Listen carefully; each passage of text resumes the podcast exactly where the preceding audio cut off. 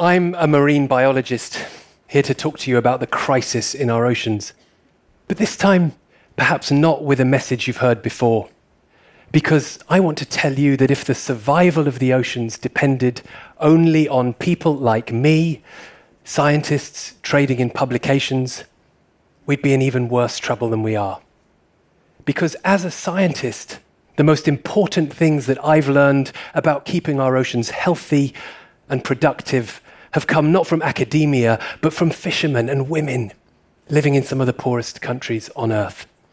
I've learned that as a conservationist, the most important question is not how do we keep people out, but rather how do we make sure that coastal people throughout the world have enough to eat?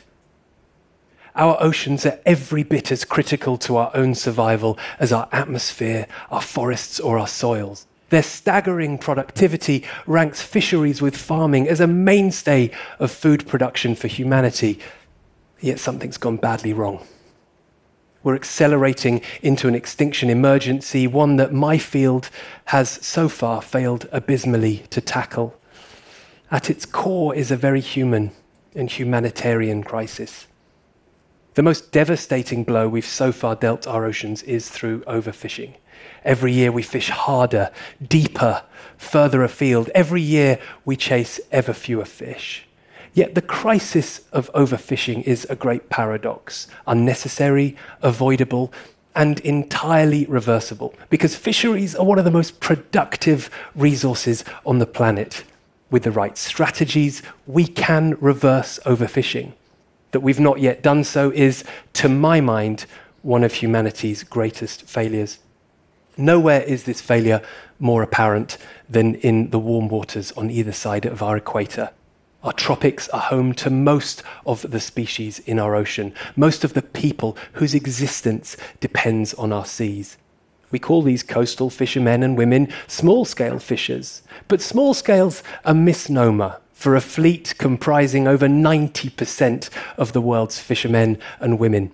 Their fishing is generally more selective and sustainable than the indiscriminate destruction too often wrought by bigger industrial boats. These coastal people have the most to gain from conservation because, for many of them, fishing is all that keeps them from poverty, hunger, or forced migration in countries where the state is often unable to help.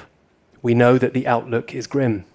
Stocks collapsing, on the front lines of climate change warming seas, dying reefs, catastrophic storms, trawlers, factory fleets, rapacious ships from richer countries taking more than their share. Extreme vulnerability is the new normal.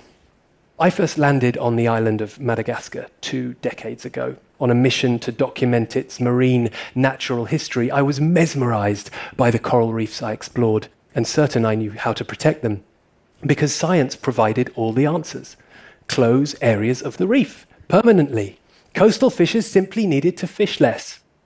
I approached elders here in the village of Andavadoaka and recommended that they close off the healthiest and most diverse coral reefs to all forms of fishing, to form a refuge to help stocks recover, because, as the science tells us, after five or so years, fish populations inside those refuges would be much bigger replenishing the fished areas outside, making everybody better off. That conversation didn't go so well. Three quarters of Madagascar's 27 million people live on less than $2 a day. My earnest appeal to fish less took no account of what that might actually mean for people who depend on fishing for survival. It was just another squeeze from outside, a restriction rather than a solution. What does protecting a long list of Latin species names mean to Resax, a woman from Andavadoaka who fishes every day to put food on the table and send her grandchildren to school? That initial rejection taught me that conservation is, at its core, a journey in listening deeply to understand the pressures and realities that communities face through their dependence on nature. This idea became the founding principle for my work and grew into an organization that brought a new approach to ocean conservation by working to rebuild fisheries with coastal communities. Then, as now, the work started by listening, and what we learned astonished us. Back in the dry south of Madagascar, we learned that one species was immensely important for villagers this remarkable octopus. We learned that soaring demand was depleting an economic lifeline. But we also learned that this animal grows astonishingly fast, doubling in weight every one or two months. We reasoned that protecting just a small area of fishing ground for just a few months might lead to dramatic increases in catches, enough to make a difference to this community's bottom line in a time frame that might just be acceptable. The community thought so too, opting to close a small area of reef to octopus fishing temporarily, using a customary social code, invoking blessings from the ancestors to prevent poaching. When that reef reopened to fishing six months later, none of us were prepared for what happened next.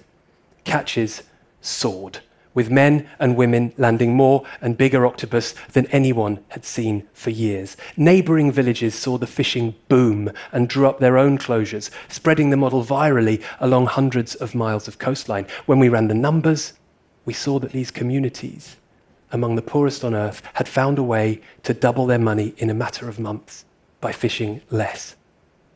Imagine a savings account from which you withdraw half your balance every year and your savings keep growing. There is no investment opportunity on earth that can reliably deliver what fisheries can. But the real magic went beyond profit because a far deeper transformation was happening in these communities. Spurred on by rising catches, leaders from Andavadoaka joined force with two dozen neighboring communities to establish a vast conservation area along dozens of miles of coastline.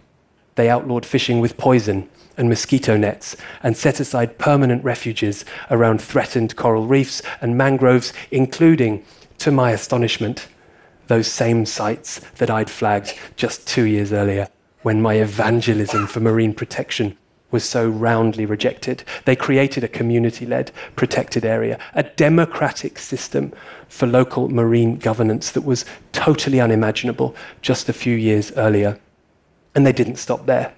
Within five years, they'd secured legal rights from the state to manage over 200 square miles of ocean, eliminating destructive industrial trawlers from the waters. Ten years on, we're seeing recovery of those critical reefs within those refuges. Communities are petitioning for greater recognition of the right to fish and fairer prices that reward sustainability. But all that is just the beginning of the story. Because this handful of fishing villages taking action has sparked a marine conservation revolution that has spread over thousands of miles, impacting hundreds of thousands of people. Today in Madagascar, hundreds of sites are managed by communities, applying this human rights based approach to conservation to all kinds of fisheries, from mud crabs to mackerel. The models crossed borders through East Africa and the Indian Ocean and is now island hopping into Southeast Asia, from Tanzania to Timor Leste, from India to Indonesia. We're seeing the same story unfold. That when we design it right, marine conservation reaps dividends that go far beyond protecting nature, improving catches and driving waves of social change along entire coastlines, strengthening confidence, cooperation, and the resilience of communities to face the injustice of poverty and climate change. I've been privileged to spend my career catalyzing and connecting these movements throughout the tropics. And I've learned that as conservationists, our goal must be to win at scale, not just to lose more slowly. We need to step up to this global opportunity to rebuild fisheries with field workers to stand with communities and connect them, to support them to act and learn from one another. With governments and lawyers standing with communities to secure their rights to manage their fisheries, prioritizing local food and job security above all competing interests in the ocean economy, ending subsidies for grotesquely overcapitalized industrial fleets and keeping those industrial and foreign vessels out of coastal waters. We need agile data systems that put science in the hands of communities to optimize conservation to the target species or habitat. We need development agencies, donors, and the conservation establishment to raise their ambition to the scale of investment urgently required to deliver this vision. And to get there, we all need to reimagine marine conservation as a narrative of abundance and empowerment, not of austerity and alienation. A movement guided by the people who depend on healthy seas for their survival, not by abstract scientific values. Of course, fixing overfishing is just one step to fixing our oceans. The horrors of warming, acidification, and pollution grow each day, but it's a big step. It's one we can take today, and it's one that will give a much needed boost to those exploring scalable solutions to other dimensions of our ocean emergency. Our success propels theirs.